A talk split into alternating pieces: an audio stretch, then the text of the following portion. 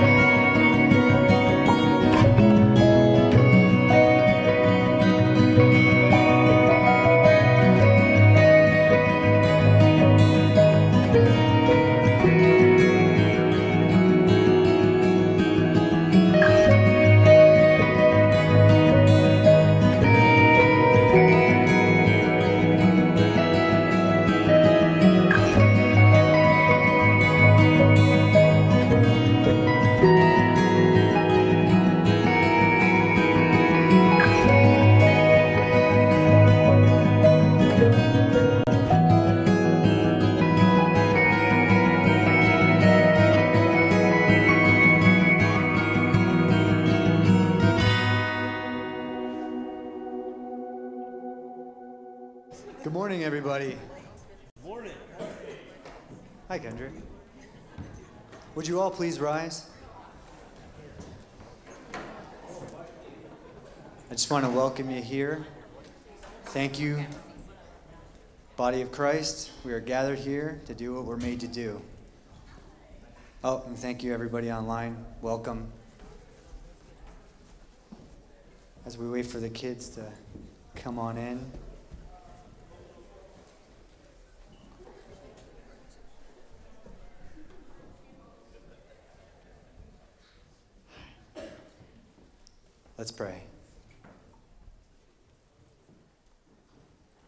Lord, we are joined here to honor you. We're here to praise you and claim you as our Lord. Jesus, hear our praises and be exalted. We love you. In your name, amen.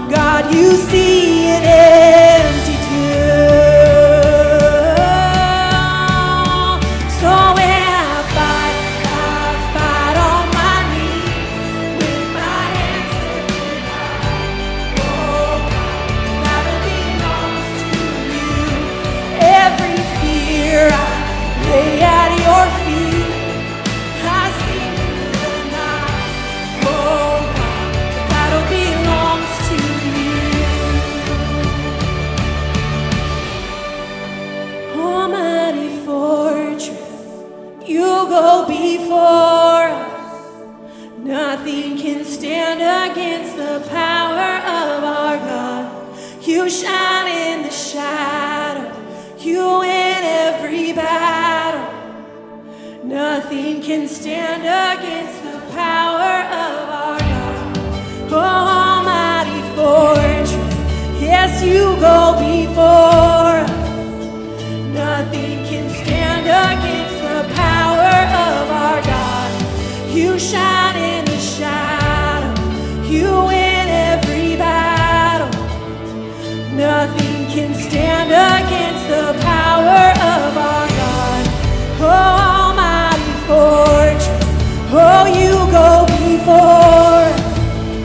Nothing can stand against the power of our God. You shine in the shadow.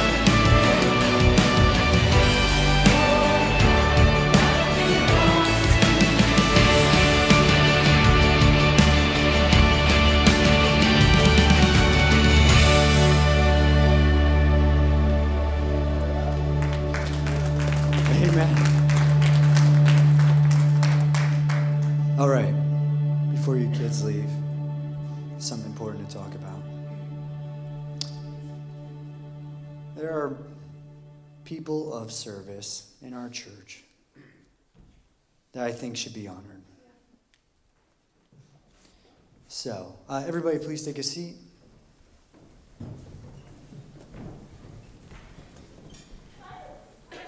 If you have previously or currently serve in a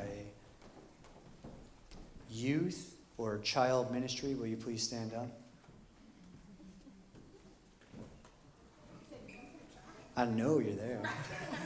oh, good.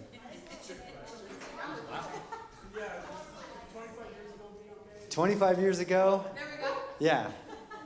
We're talking Cold War to present. All right, yeah. Good. I want to pray for you. Heavenly Father, I thank you for these warriors that you have put on the front line, instructing, building up, and protecting our children. Lord, I thank you for uh, the service that they do, and I ask you to strengthen them, Lord, empower them, provide them with the peace that they need to get through. Um, it's not just when the kids are here, but all the preparation. Father, I thank you for their service. I want to honor them as an act of honoring you. Thank you. In Jesus' name, amen. amen. All right.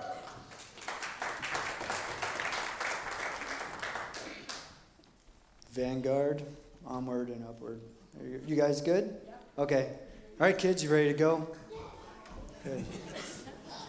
We got to talk about you. So.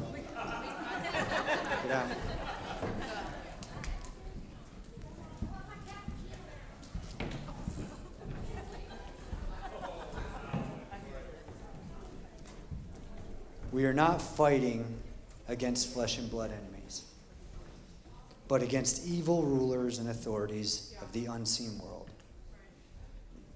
against mighty powers in this dark world, and against evil spirits in the heavenly places.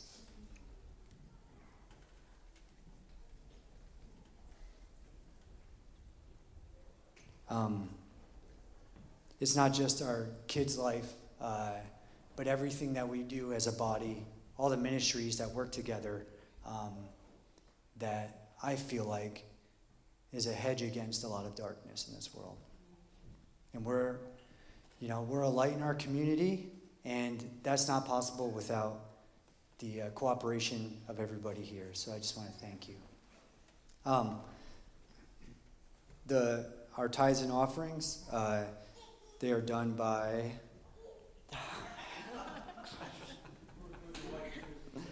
She's wonderful. My wife's up there. She's the Wizard of Oz. Um, that's not a good church joke. I'm sorry.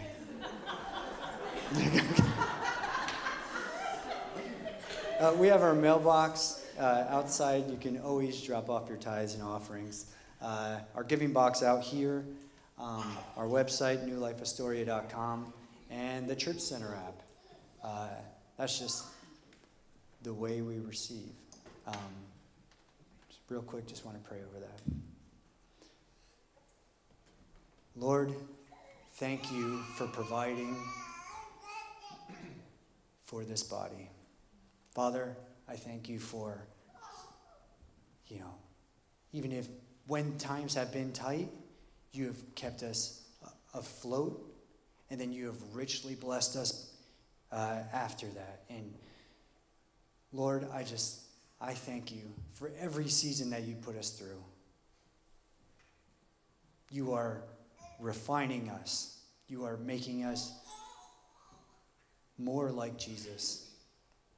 Father, I thank you for the obedience and the patience of every part of this body. And Lord, I thank you so much for your patience as well. Please bless this tithe, these offerings. Receive them. In your name, Jesus. Amen. Amen. Pastor Andy, please.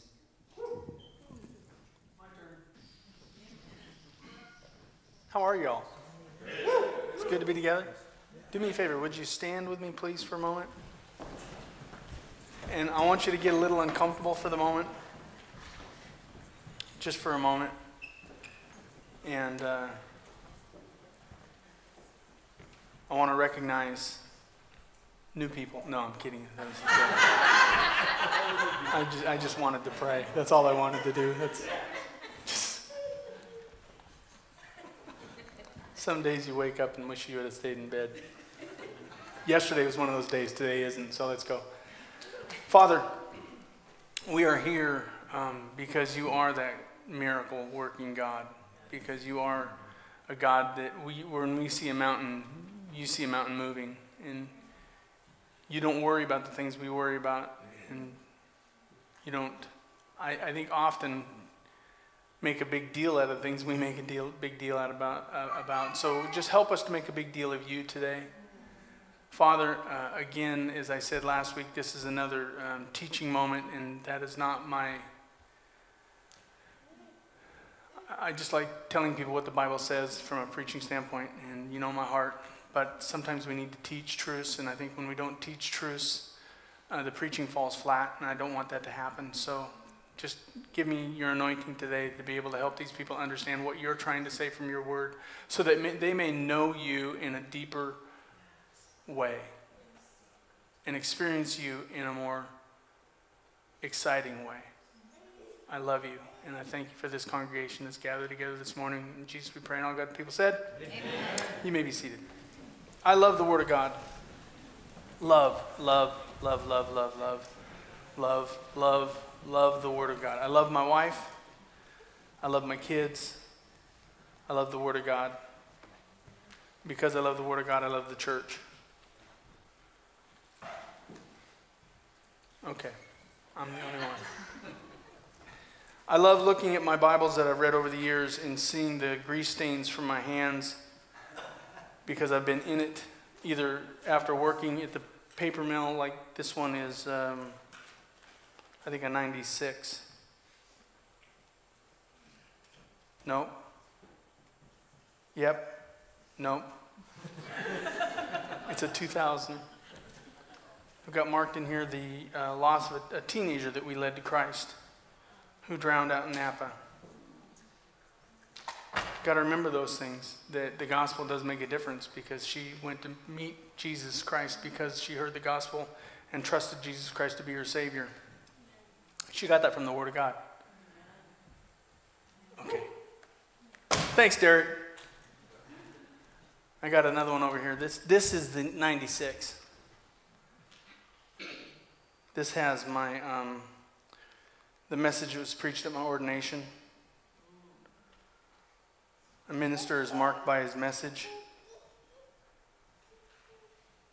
his ministry, and his master. Amen? Amen.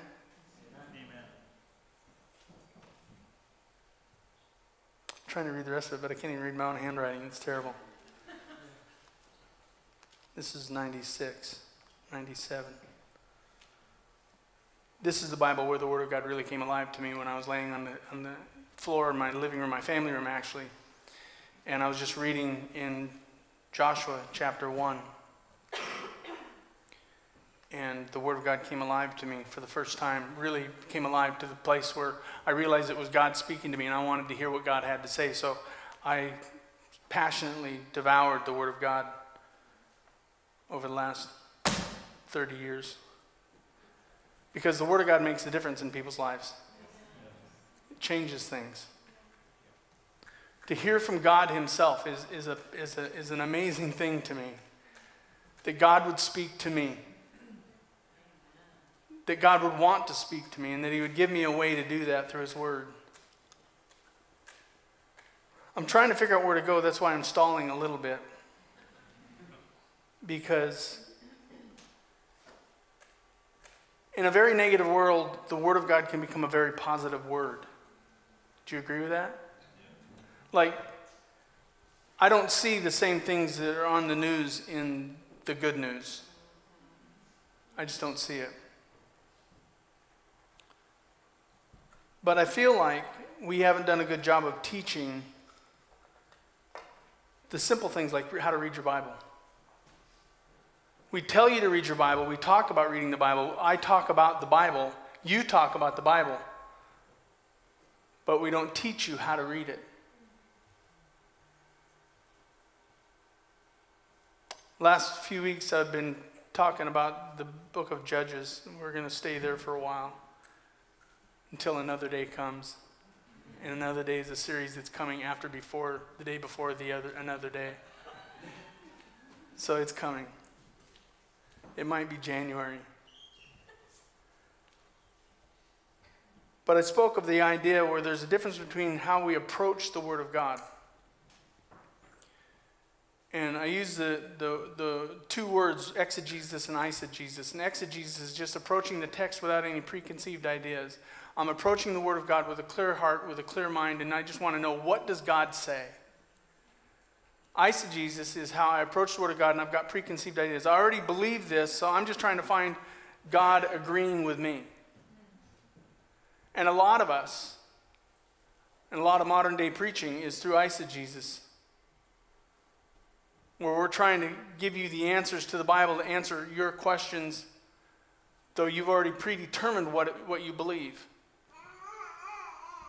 Exegesis says, I want to know what you say, Lord. Eisegesis says, I'm going to believe what you say if you agree with what I believe. So we read the scriptures, not in my King James verbiage, thus saith the Lord, which is one of my favorite preaching statements in the world. Thus saith the Lord. There's just power behind it. I'm the only one excited about it, so I think this is why consumer Christianity has become so popular. I can worship God my way, I can make God what I want him to be, and I can be entertained by God. I don't know if you've read your Bible. If you read the book of Leviticus, which we're going to get into today, it's not one of those books that you go to say, I can't wait to get into the book of Leviticus. it's just rule after rule after law after law after rule after rule. Don't eat this, don't do this. It's kind of like being a mother, I guess, because that's all you guys do is whether it's your husband or whether it's your kids, you're always telling us what to do and what not to do. I think that's why I love preaching because preaching is just simply proclaiming what God says, whether you like it or not. But teaching means that you've got to learn how to get to the point of preaching confidently. Paul said this um, about, a, about, I believe, the time in which we live in. He said in 1 Timothy chapter 4 and verse 1, and I'm using the NLT today because it's at a sixth grade reading level, and I want to make sure that I get all the groups in today. Don't be offended at that.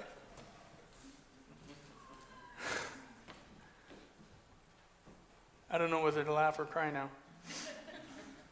1 Timothy 4:1 says, "Now the Holy Spirit tells us clearly that in the last time some will turn away from the true faith, and they will follow deceptive spirits and teachings that came from demons."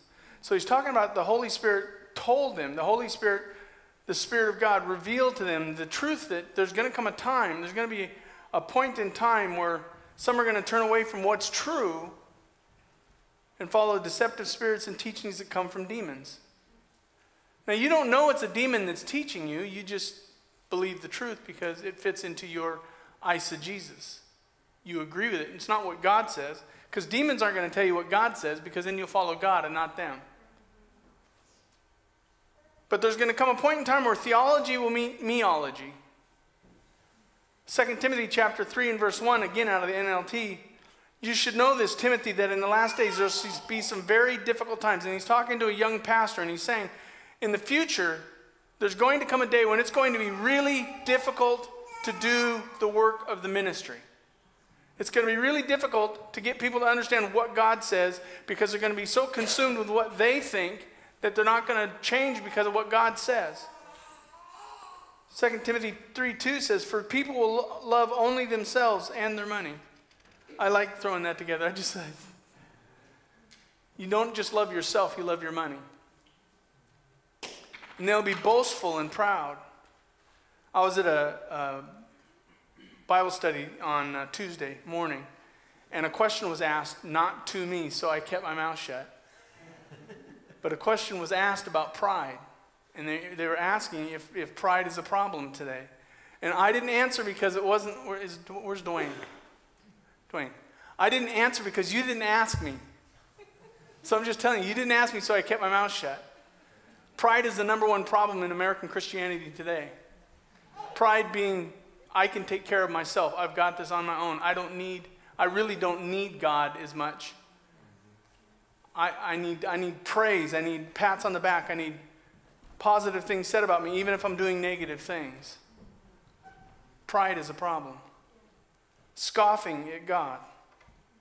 Disobedient to their parents. Now that the teenagers are out of the room, we can talk about that for a minute. See, we, we know that disobedience to parents is against the Bible, right? But what it really is, is God's principle of teaching that there's an authority in your life you're supposed to be submissive to. But we're, we're, we don't want our kids to be disobedient to us, and yet we'll still be disobedient to authorities that God has placed over us, like your bosses.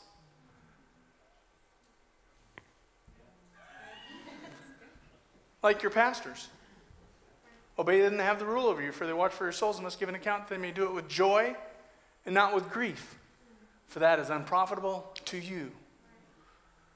And yet we, we, don't, we, we recognize the disobedience in our kids, but we, want, we, we think we have a right to because we believe that we don't have any authorities over us.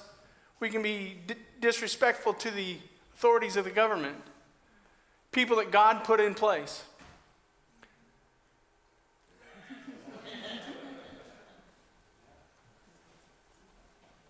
okay. I'm just saying it's going to happen in the future, but probably not now. Ungrateful. How many of you would be honest and say, I am grateful for what God has done for me in the last week? And I'm sure many of you are, but some of you aren't. I mean, I'm not trying to be mean to you this morning. I'm just trying to say that some of you aren't grateful for what God's given you because He might have given you a trial. He might have given you a difficulty. Why? Because He wants to be glorified through whatever you're going through. And He's chosen you to be glorified in. I'm on page one and I've got 10. and I even threw three out. they will consider nothing sacred. You know, there's some things that when I was growing up, we just didn't do. There's just some things that when growing up in a Christian home, we just didn't do. They were sacred. Sundays were sacred. My parents didn't care what was going on in my world as a, as a young teen.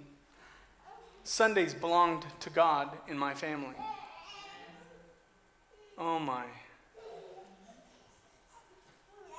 Amen, baby. I would, I would wrestle with this too. I get it. I get it. I want to cry just as much. Instead of our lives being Christocentric or, or, Christ being the center of our lives, we become egocentric. It becomes about us. And we try to fit Christ into my life instead of me fitting into Christ's life. 2 Timothy 3, 3, 3 says, They will be unloving and unforgiving. Jesus was known for being loving and forgiving. They will slander others and have no self control. They will be cruel and hate what is good. They will betray their friends, be reckless, be puffed up with pride, be lovers of pleasure rather than lovers of God. This gets way more positive in a minute. We're going to talk about tattoos just to cool you down. but you're going to have to hold on for a bit. There will be a few who want to live a godly life but it'll be uh, by obeying the word of God, but it'll be few. 2 Timothy 3:12 says, "Yes, and everyone who wants to live a godly life in Christ Jesus, because some will want to, will suffer persecution, meaning it's going to be difficult to be a hardcore follower of Jesus Christ in the future. Not because people are going to tell you that you shouldn't be, but because you're going to be tempted to be more like them than you are to have them be more like Christ. We still want to fit in, don't we?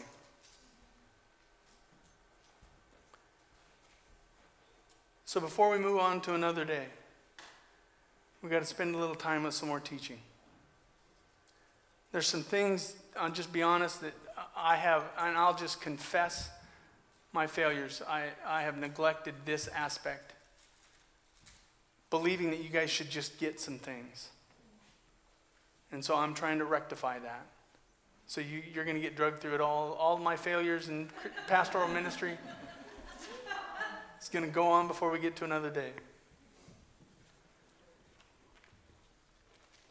Because I want you to know how to read this book so you can know how to communicate with the God of the heavens. I want you to understand that there's a proper way, a, a way to understand the scriptures that makes sense from God's perspective, much less your perspective and it's called hermeneutics. And hermeneutics is a method of Bible interpretation, is the method of Bible interpretation. It's how we interpret what God is saying. So let me just give you some basics. The Bible is translated from three primary languages Aramaic, Greek, and Hebrew. I don't speak Aramaic, Greek, or Hebrew. I have a brother who went to Bible college and had nothing else to do until he was like 40 years old. So he stayed in school learning how to read Hebrew and Greek and Aramaic, and he's really good with that, but he still uses an English speaking Bible because he just can't find anybody to talk to about those things in that language. Just, you just don't go down to the corner coffee shop and start speaking in Aramaic, or you might actually get shot in some of the small towns he lives in. So it's in three different languages. And with those three different languages, there are three different cultures it is 66 books written approximately by 40 men, written over 4,000 years of human history, and downloaded to them through the Holy Spirit.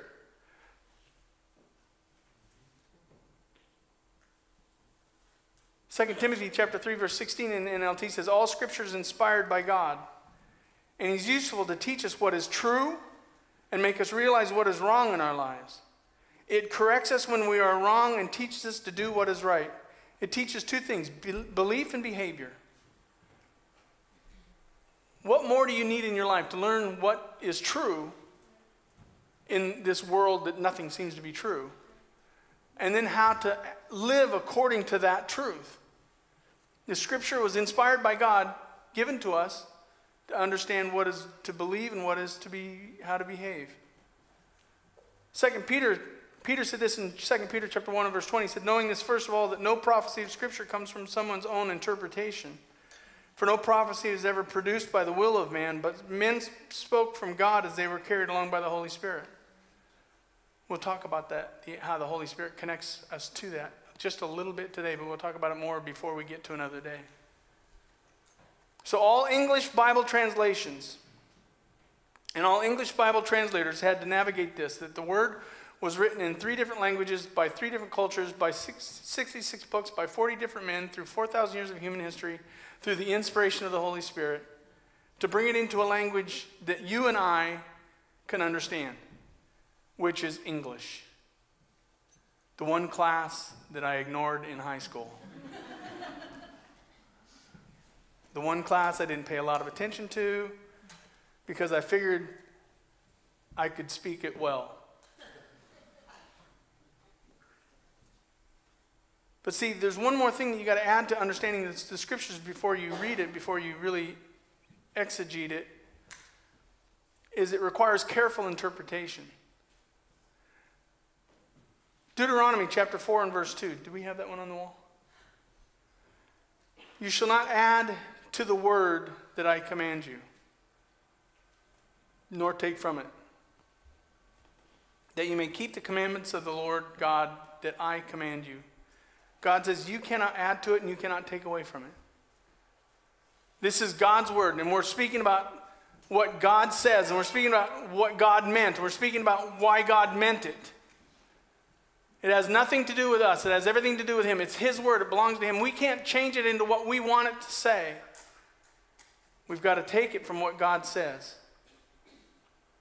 Proverbs 30, verse 5 through 6 says, Every word of God proves true. He is a shield to those who take refuge in him. Do not add to his words, lest he rebuke you and you be found a liar. I think he shows up and says, You're wrong. Ananias and Sapphira lied about giving their offering. I think they said they were under the inspiration of the Holy Spirit. And they didn't lie to God, they lied to the Holy Spirit, and God killed them for it. I worry about misinterpreting what God says. Revelation 22 18. Now, Revelation this passage is really talking about the book of Revelation, not the book of Revelations. Please do not go that way. You're, you're already reading your scripture wrong if you think that to be true. It's a revelation of Jesus Christ. And in the book of Revelation, it speaks to this book specifically, but I believe that it speaks to the whole of the Word of God. The writer says, I warn everyone who hears the words of the prophecy of this book. If anyone adds to them, God would add to him the plagues described in the book. Have you ever read the book of Revelation and seen the plagues? I don't need those problems. I got lots of other issues in my life. I don't need what, what it says in there added to my life. I mean, I'm starving right now. I couldn't imagine having to never get to eat because I know in an hour and a half We're going to get to eat.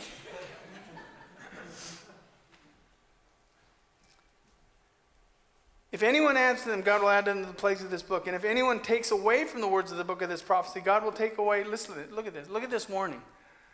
God will take away his share in the tree of life and in the holy city, which are described in this book. And I did not study that out at all because I'm scared to death to find out what it really means. I'm going to ask someone I'm gonna, Verlin, I'm going to ask Verlin what that means. I'm going to let him tell me. Because that scares me. God will take away his share in the tree of life and in the holy city, which are described in this book. We need to exegete that. Because if I exegete it, I could say it says something that it doesn't really say.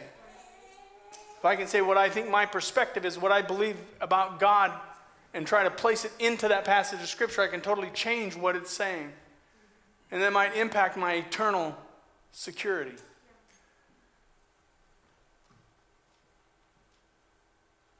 That's a warning. And when the men who translated the scriptures into the English language, that was part of their work was to make sure that they weren't misusing the scriptures. We must approach the Word of God with respect to the God who wrote it, which is why it's so important to exegete, not eisegete. So, how do we interpret the Bible safely and surely without getting these bad things happening to us? Because now no one's going to read their Bible at all. They're going to say, I'd, ra- I'd rather be stupid than be dead. Right? So, how do we do it? So, I'm going to give you eight rules of hermeneutics. And these are just things that I learned um, 25 years ago that have been kind of the base of how I come and put together sermons and things like that. So, and it's you'll find other. It, I, it's not originally with me because I'm not smart enough to come up with eight rules of hermeneutics.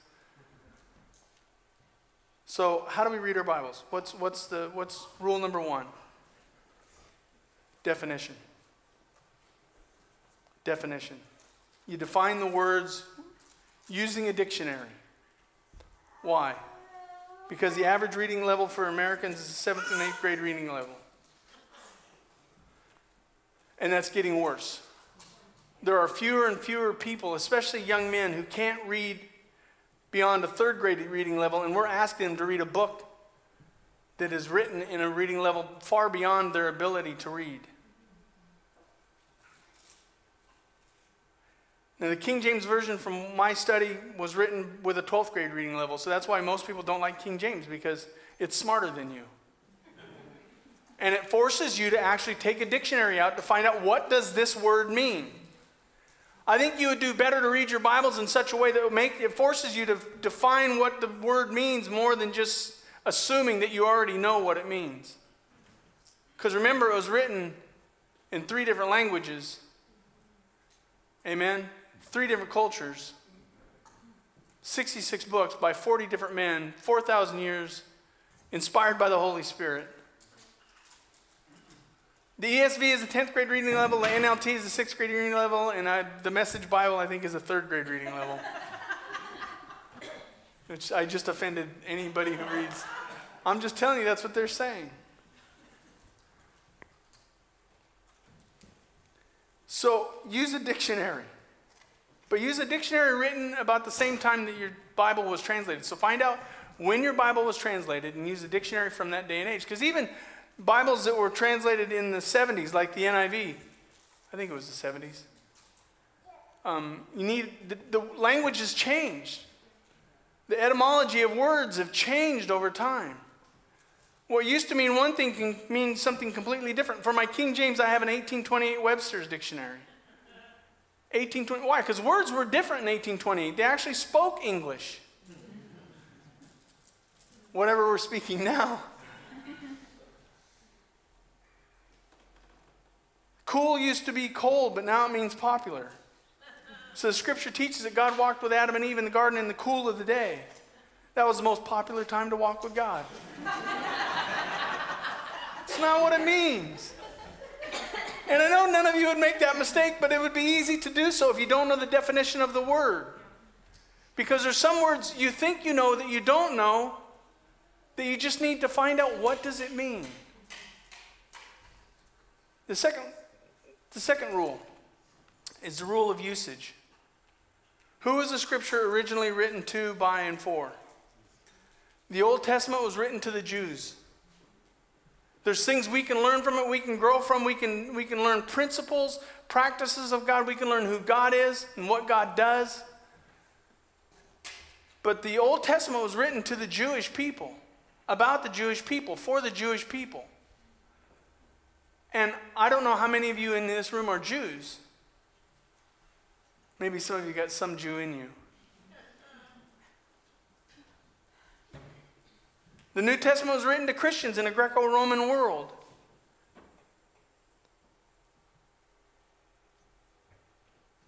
we can still apply the word of God, but it's through the lens of the original usage. Who is it written to? There's, there's some passages in the Gospels that were written to the disciples. There were some that were written to, to the, the, the, the priests. There were some. So you just got to know who's this written, who's this used for.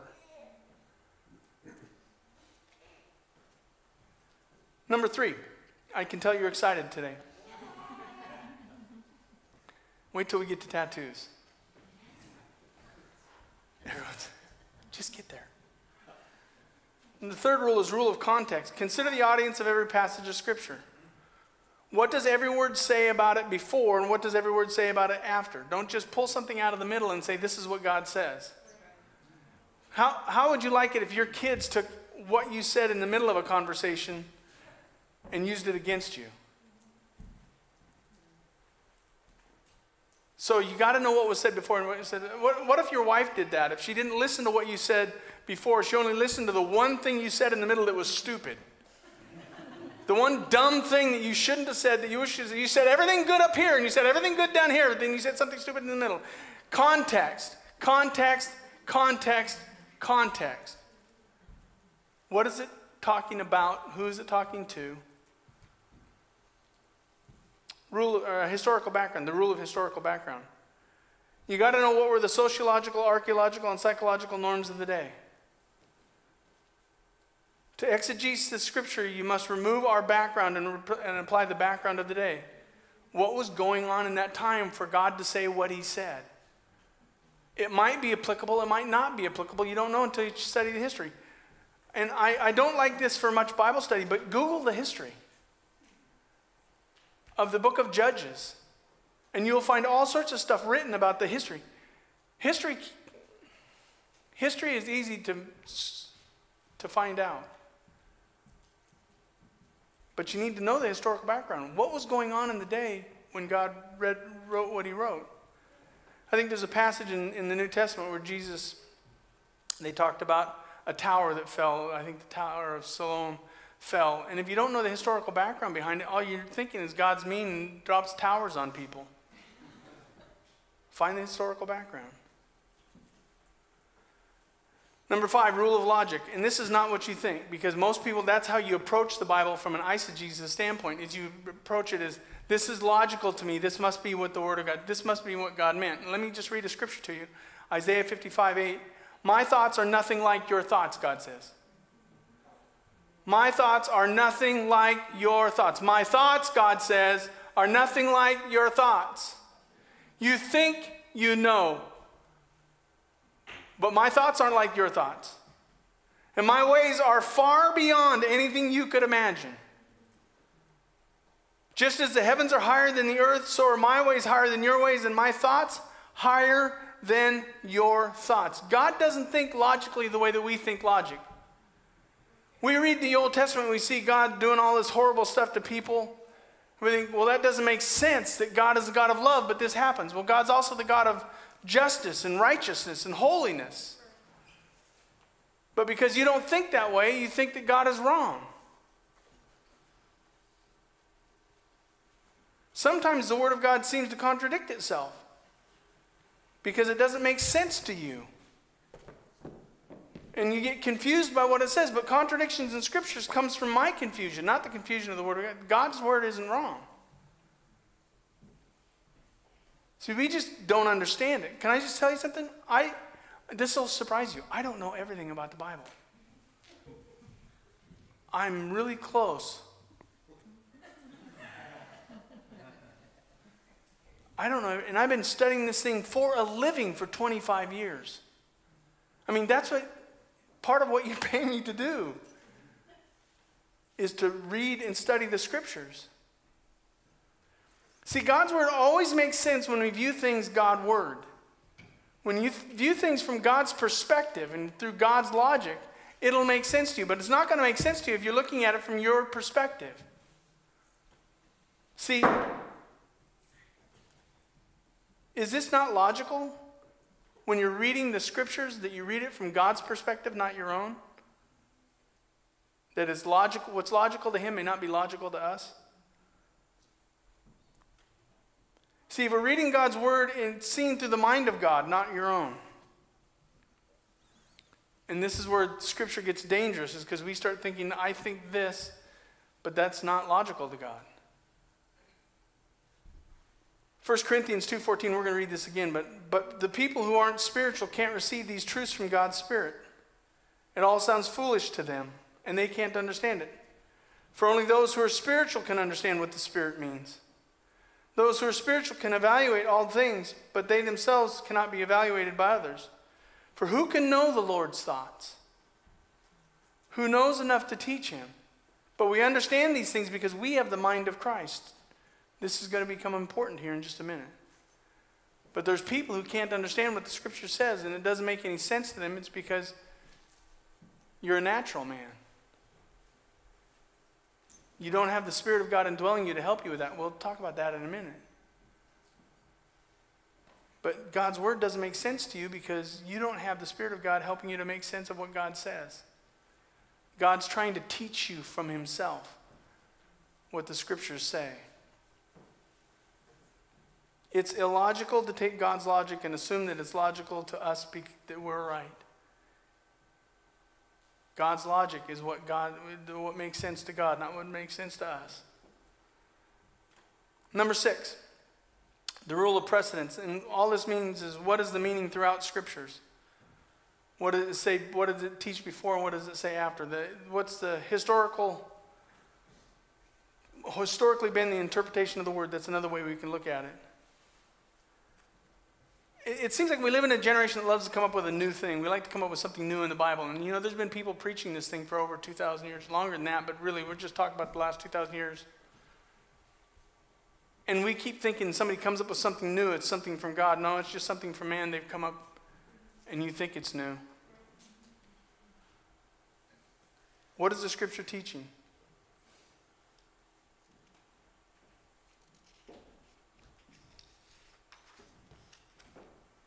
the rule of unity. Number seven.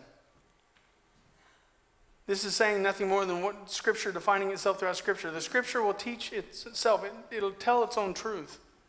You don't need to come up with something new. You just need to find out what does the Scripture say about this subject. What, we're, what are we interpreting? Whatever fits in with the rest of Scriptures. This is, this is easy for me to, to explain when it comes to the Trinity. In the book of Genesis, you'll find the Father, you'll find the Son, you'll find the Holy Spirit. Through the rest of the Old Testament, you'll find the Father, you'll find the Son, you'll find the Holy Spirit. They are not any different in the beginning of the Old Testament to the end of the Old Testament. They are the same the way they are, the way they're written. When you go to the Gospels, you see the Father, you see the Son, you see the Holy Spirit. They don't change. Just because you go from the Old Testament written to the Jews to the New Testament written to the Gentiles or the Christians. You look at the, the epistles and you see the Father, you see the Son, you see the Holy Spirit. They don't change. The Holy Spirit is no different in the New Testament than he is in the Old Testament. He's got different things he does, but he himself is not different. Amen. There's a unity in the biblical teaching. I could talk about the, the um, throw in the, a, a sub law, which is the law of first mention, we're in Genesis chapter 1, where the Bible talks about God creating grass, and grass is an herb that yields seed. Throughout the scriptures, grass is never marijuana. See, that, that the uncomfortable ones are the ones I worry about. Grass is always a, a, an herb that yields seed. It's, it's green, it's luscious. The Bible tells us what it is, and it's that throughout the scriptures. the rule of inference. This is simply a truth reasonably applied from another truth or fact. It's a logical sequence to a logical consequence. I'm going to make it even simpler for you. This is, this is nothing more than what the Bible says is what it says.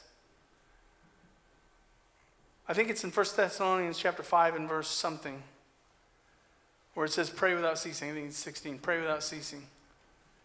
I don't need to do a deep dive into that study. Well, that means is we should always be in a, in a place of prayer. I don't need to really break a whole lot down on that passage of Scripture. God wants us to constantly be in communication with Him from a prayer standpoint. Pray without ceasing. It infers in the passage what we're supposed to be doing. This doesn't require anything but obedience. So I taught you all those things, and some of you are like, it's not really deep, but it's different. Now, these eight things you don't have to, when you study the Bible, you don't have to follow them one to eight. That's not how it's lined up.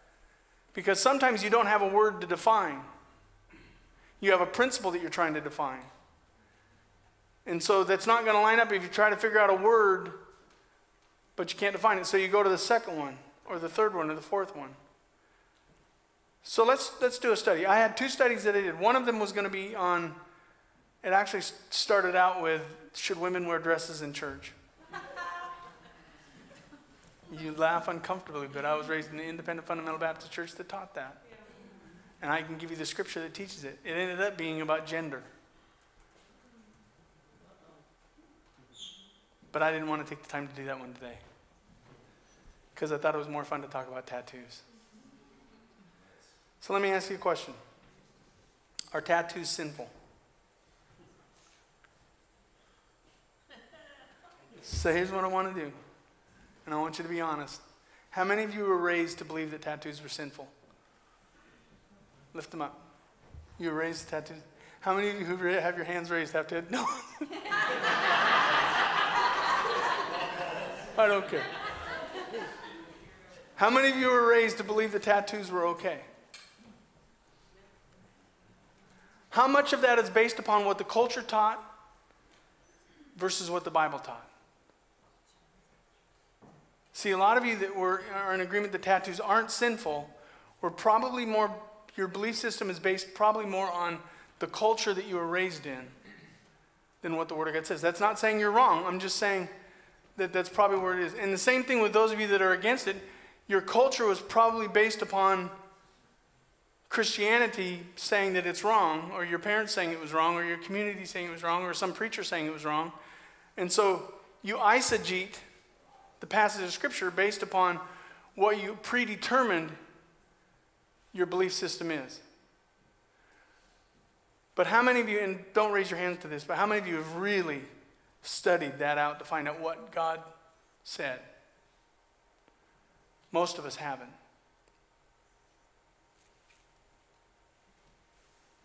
Are tattoos sinful?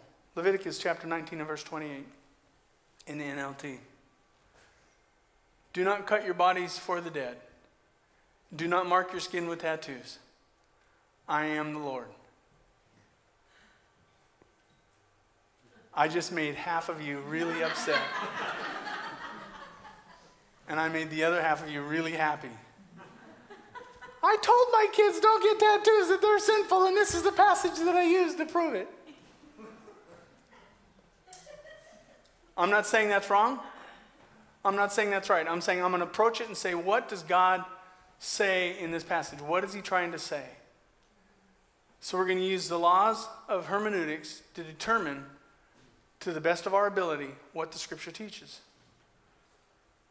So we approach this with exegesis, eisegesis. We view this passage through the lens of what we've already predetermined in our belief system. You've already predetermined it. It's either sinful or it's not. So let's look at what's the definition. The definition, and I, I did a deep dive in the definition, and it's real simple. A tattoo is a permanent imprint made on the skin of the body.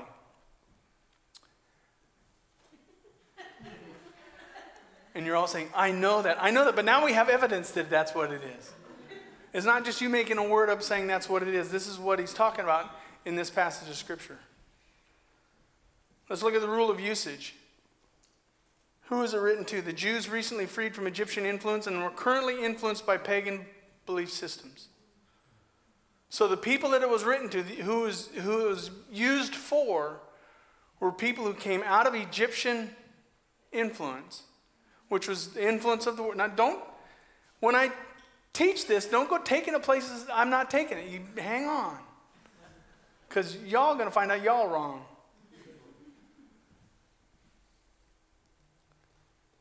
What's the rule of context? If you read above the passage and below the passage in Le- Leviticus chapter 19, it's a grouping of laws to ensure separation from pagan practices verses 26 through 31. So I'm just going to, I just, I summarized what they weren't supposed to be around. Don't eat anything with blood. That was a pagan cult ceremony, so don't eat anything with blood. Those of you that like your hamburgers rare, you might as well get a tattoo because you're doing the same thing. just, just, just get it over with, just get it done. Because it's the same thing according to Scripture. Don't mess around with astrology. Don't mess around with astrology. That's one of the other verses. Um, don't have bad hairstyles. It's really what it's saying is don't have a hairstyle similar to the people of the world. So, mullets. I'm just saying.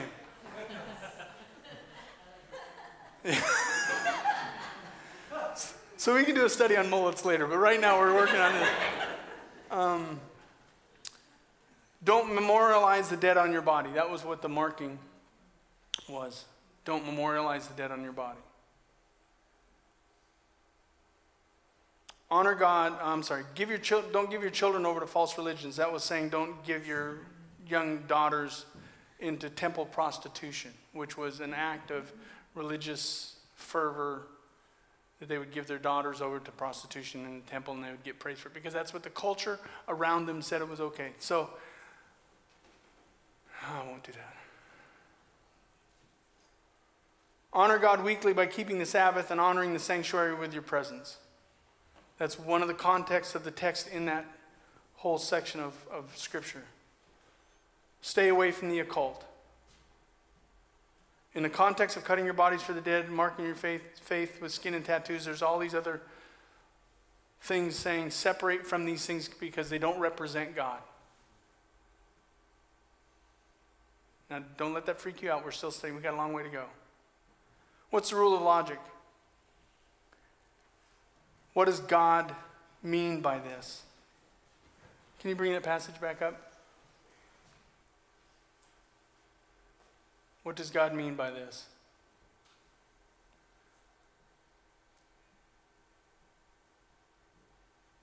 I lost my place, sorry.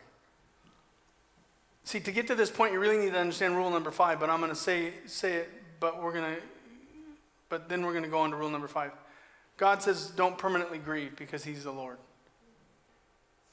If you really study, don't cut your bodies from the dead, you've studied it out, it would say, don't permanently grieve. God doesn't want us to think about dead things. God wants us to think about life. Amen? Amen? Jesus said, I've come that they might have life and they might have it more abundantly. Okay, that was free the rule of historical background. If you study the, the history of tattoos at this time, they're a form of pagan rite of two things. It was a rite of mourning, so they would tattoo themselves to remember a dead person, and they would always carry about that, that dead person in their bodies or on their bodies. They would also mark themselves up as with pictures of their false gods. And so I believe in this God, and it shows it on this tattoo. So this tattoo says this is a false God to me. Uh, I'm forever going to permanently mark myself with this God because it's my God. And so that's the historical background. It was used as, it was meant, meant to remember the dead permanently, and it was meant to honor false gods. Rule of precedent. I didn't separate this very well because I was trying to keep my pages short and I didn't do well. Rule of precedent. This is where interpretation becomes important because historically the Word of God has been taught that tattoos are sinful. Yet we don't know if this is true because it can be eisegesis and not exegesis.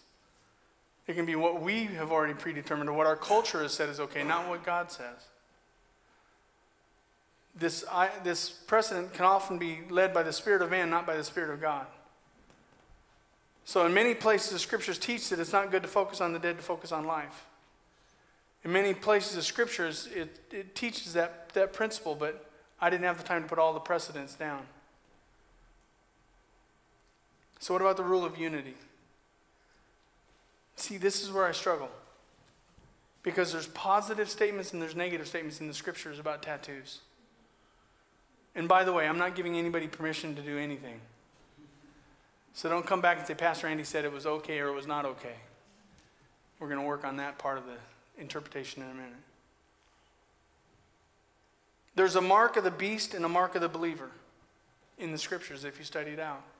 And this is the argument that a lot of people who get tattoos give to me is there's there's a mark of the believer and it's similar so if I get a cross tattooed on me, I'm just saying this is my God. It's not sinful, but if I get uh, uh, 666 tattooed on my forehead, that's probably not so good.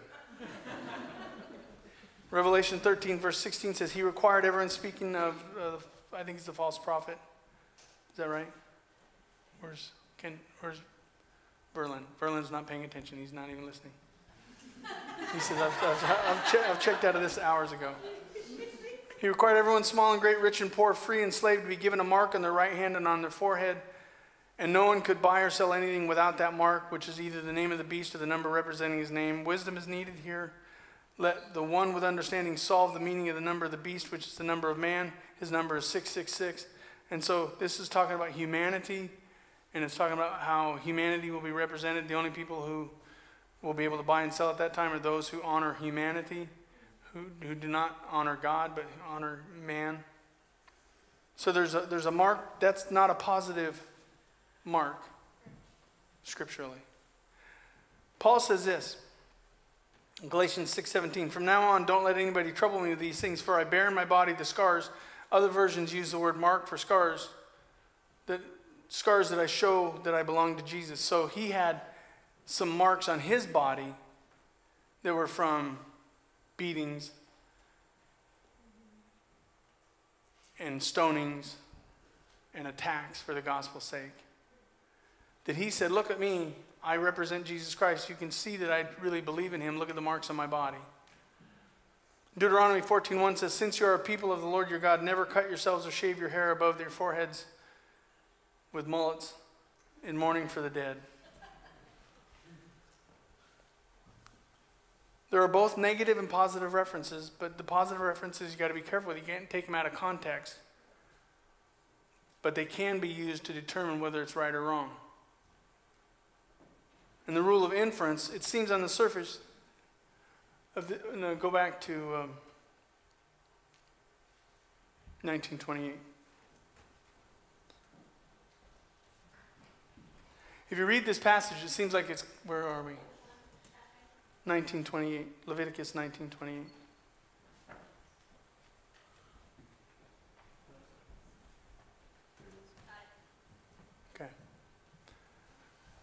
If you just read it, it simply seems to infer not to mark your skin with tattoos. I am the Lord.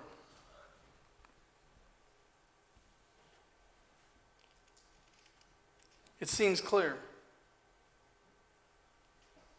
But you've got to take in the rule of usage, the context, the historical background, the rule of unity to see the inference of God.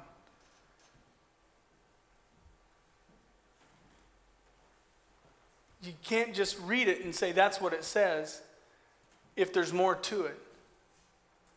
Because I wonder how many people who have tattoos got a tattoo to mark in their body who their God really is. I wonder how many people who've gotten tattoos have, have marked their bodies to remember uh, somebody who has died in a way to worship them, not just the way to remember them. So, to those who believe that tattoos are sinful, you could read that and say, But thus saith the Lord. But you haven't studied it out to find out what the rest of the scripture says. You just read it and say, that's cut and dried and simple. And some of you are saying, well, I don't like that. I, I, I don't, I don't believe that to be true. I believe that there's other, and, and that's probably true. Both sides are going to think they're right. Which is why without these eight, these eight principles are nothing but how to read a book that you don't understand. So you've got to have somebody to help you interpret it that's even deeper than just the eight rules of, of hermeneutics. You've got to have the Holy Spirit. If you do not depend on the Holy Spirit, you will not understand God's Word. And you make your decisions based upon what the culture says or what you were taught to say not what God Himself is saying to you. So, what is God saying to you about tattoos?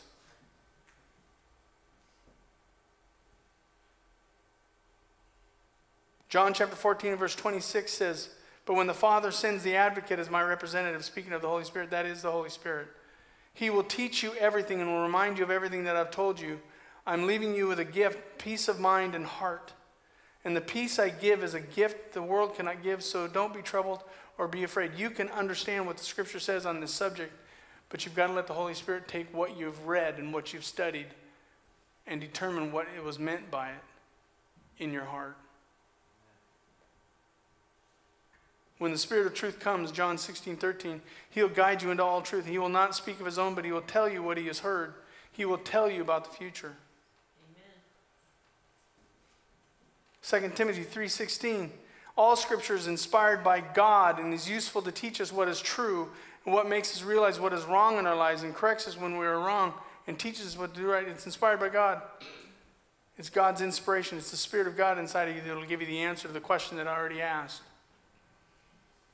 What you want is for me to tell you what to believe.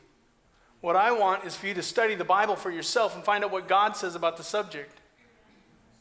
Because that's the problem with our Christianity today. You believe what somebody told you to believe, or you believe what the world tells you to believe, and you're Jesus in your whole life. Because you haven't read it and prayed about it and asked the Holy Spirit to reveal it to you yourself. Which is why false prophets come in and you listen to them and you believe their belief system because you haven't studied it out for yourself.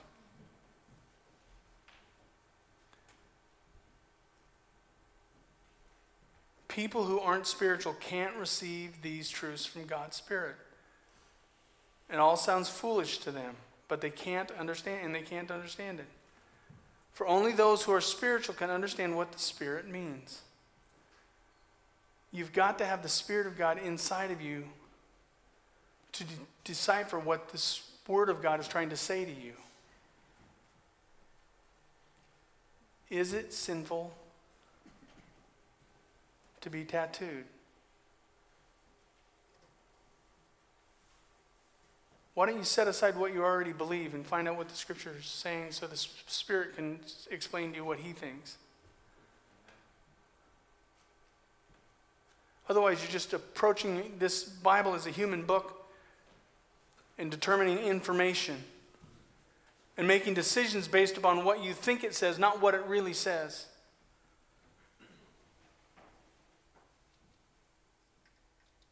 So, what is the heart of God to me? Turn on the air conditioner because it's getting hot.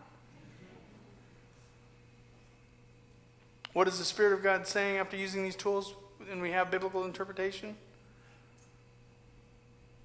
I believe it's so simple that if Christ is my Savior, I'm supposed to live differently than the world. I think that's what the whole passage is about. We want to break it down to an act. He's trying to break it down to a life. I'm not supposed to believe what the world believes, so I don't care what the world believes. I want to know what does God believe about this subject? But I also don't want to be against what God says, being ignorant, because I've read one passage of Scripture and say that's what the Bible says, and you haven't studied it out to find out what He's really saying. And what He's really saying is don't be like the world.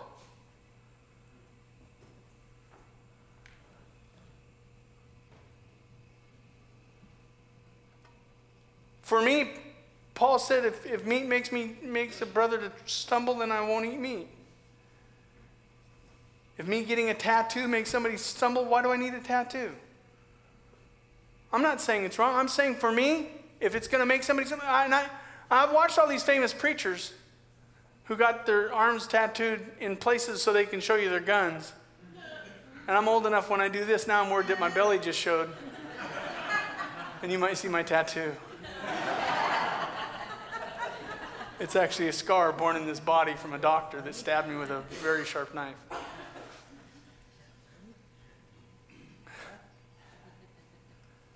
But that also means if I have a tattoo, I can also show what the grace of God looks like. See, we want to condemn people for doing something that we think is wrong or complain about somebody who's, who, who wants to say something about what we've done thinking it's right. Instead of realizing that if no matter what you do, God's grace should be what's shown.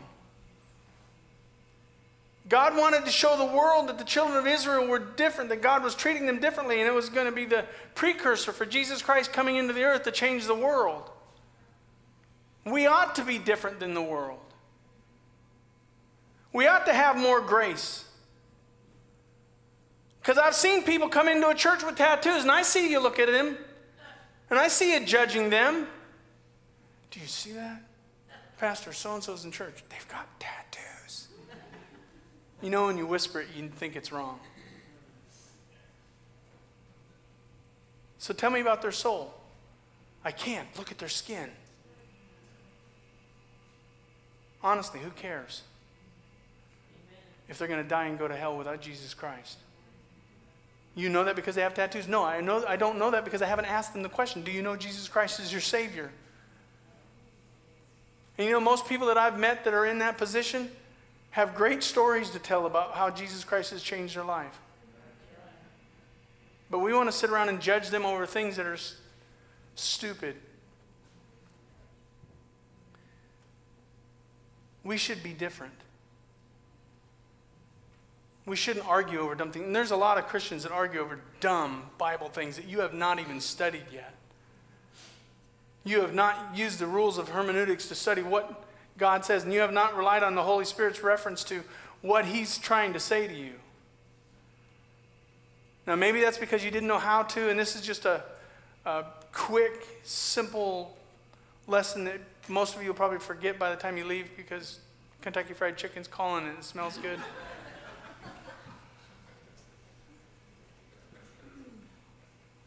but next time you who have tattoos, judge somebody who doesn't.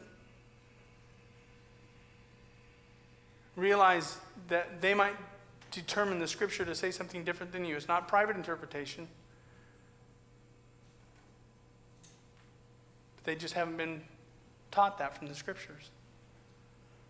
And if you're judging them for their belief in not being tattooed, you might want to ask yourself, you studied the Bible, really studied it out to find out what it says? Did you really speak, speak to the Holy Spirit to find out what He says about the subject? Because you might find out that you're wrong. Might be you're trying to be like the world. You're trying to remember the dead. You're trying to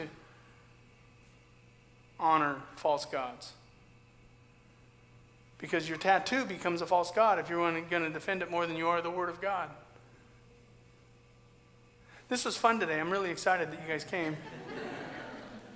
I'm glad I didn't bring up the gender one. That would have started out really good with women wearing dresses in church.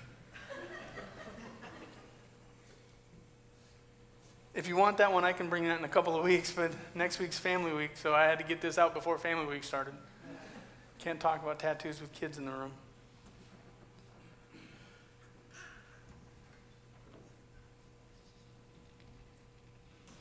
Study the Bible. And if you say, it doesn't make sense to me, it might be that you don't have the Spirit of God indwelling you, you might not be saved. If you can't read the Scripture, even at a third grade reading level, you might want to learn how to read. And I'm not being disrespectful, please. I'm saying there's ways to learn how to read and kind of get your skill up. But if you can't read the Message Bible, and I'm not knocking that version. If you can't read it at a third grade reading level, that might be the bigger problem.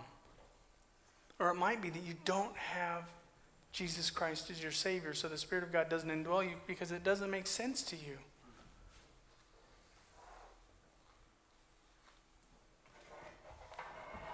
I'm tired of listening to this generation talk about I don't understand the Bible. It's probably a salvation issue, not an issue of the scriptures. And some of you might say, well, I, I don't understand the deep things of the Bible. It might not be that God wants to reveal it to you yet. He might still be trying to get you to pray without ceasing. He might be trying to get you to show up every Sabbath and every Sunday and worship Him. And I just opened up a whole other box of worms about the word Sabbath. Someone's going to get their knickers in a bind. And I'm going to preach on women wearing dresses in church.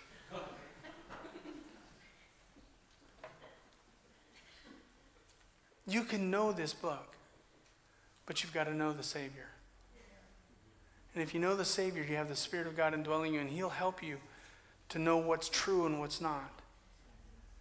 I know you're still wondering, what do I really believe about this passage? You study it, you pray about it, and then come talk to me. You do that. Stop looking for everyone else to give you the answers to what the scripture teaches. You study to show yourself approved unto God, a workman needeth not to be ashamed, rightly dividing the word of truth. You can do it. It's not hard. It takes time. It takes effort. But you're talking about the voice of God speaking to you. You're talking about God revealing himself to you through his word. You're talking about God who wants you to know him. He wants you to know how to do right. Don't you like to know how to do right? Don't you like to know that God is pleased with you? This book teaches you how to do right, but you got to read it. And you got to do more than just glance over it. You've got to study to show yourself approved unto God. A workman needeth not to be ashamed, rightly dividing the word of truth. I'm, I'm going to hate to, I would hate to see you guys get to heaven and get rebuked because I didn't teach you how to read the book.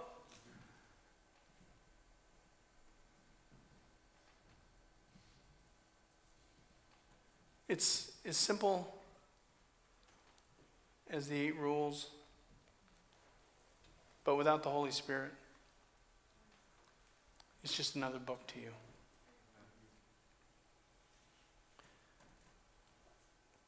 I want it to be more than that. I want this thing to come alive because it is alive. I want this to become so real to you that you can hear God's voice, knowing what is true and what is not. There's a lot of aspects of Christianity that we haven't even touched on because we don't have an educated group to be able to take you there. And that's not a knock on you, that's a knock on me. I have not done my due diligence in making sure that I teach you the truths of the scriptures that I should in ways that you can understand it. So I don't want you going home with your tail between your legs saying, Pastor Andy never taught me about tattoos. I taught you how to find out for yourself today. And then teach your children those things. But don't just tell them the Bible says the tattoos are wrong. Teach them what you believe the scripture is really teaching. And then teach them how to read the Bible so they can either prove you right or wrong. Which, if they're reading the scriptures the same way you're reading the scriptures, is going to prove that you're right. Wouldn't it be nice to be a parent and be right once in a while? Come on now. Get into arguments with your spouse and be right over the scriptures. My wife and I used to play um, a, a Bible trivia game. And it was easy because it was I said Jesus.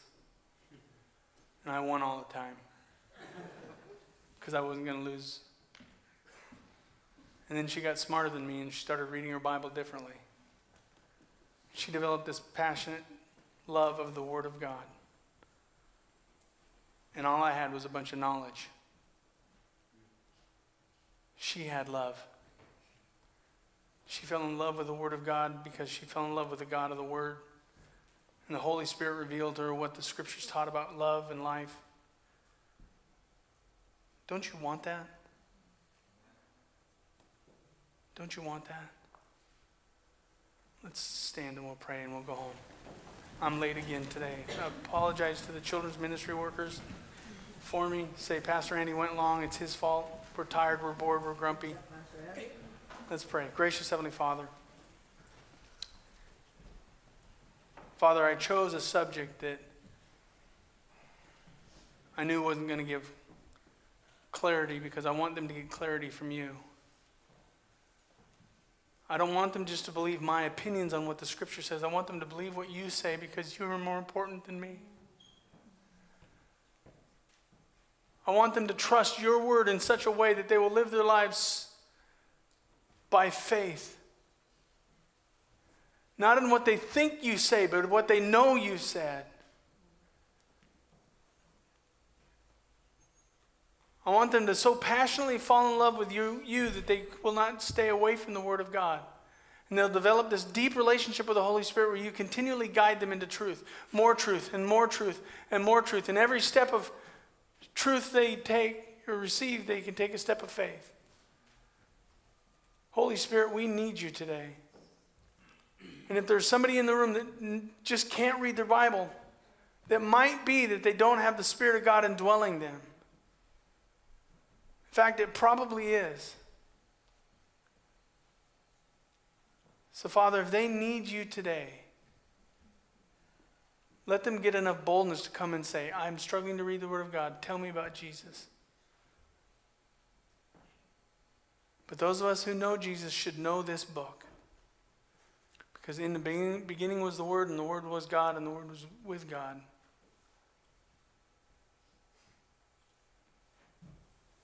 You taught us that Jesus Christ is the Word. We want to know you. Encourage our hearts. We love you. As we leave this place, let us know more about you. In Jesus, we pray. And all God's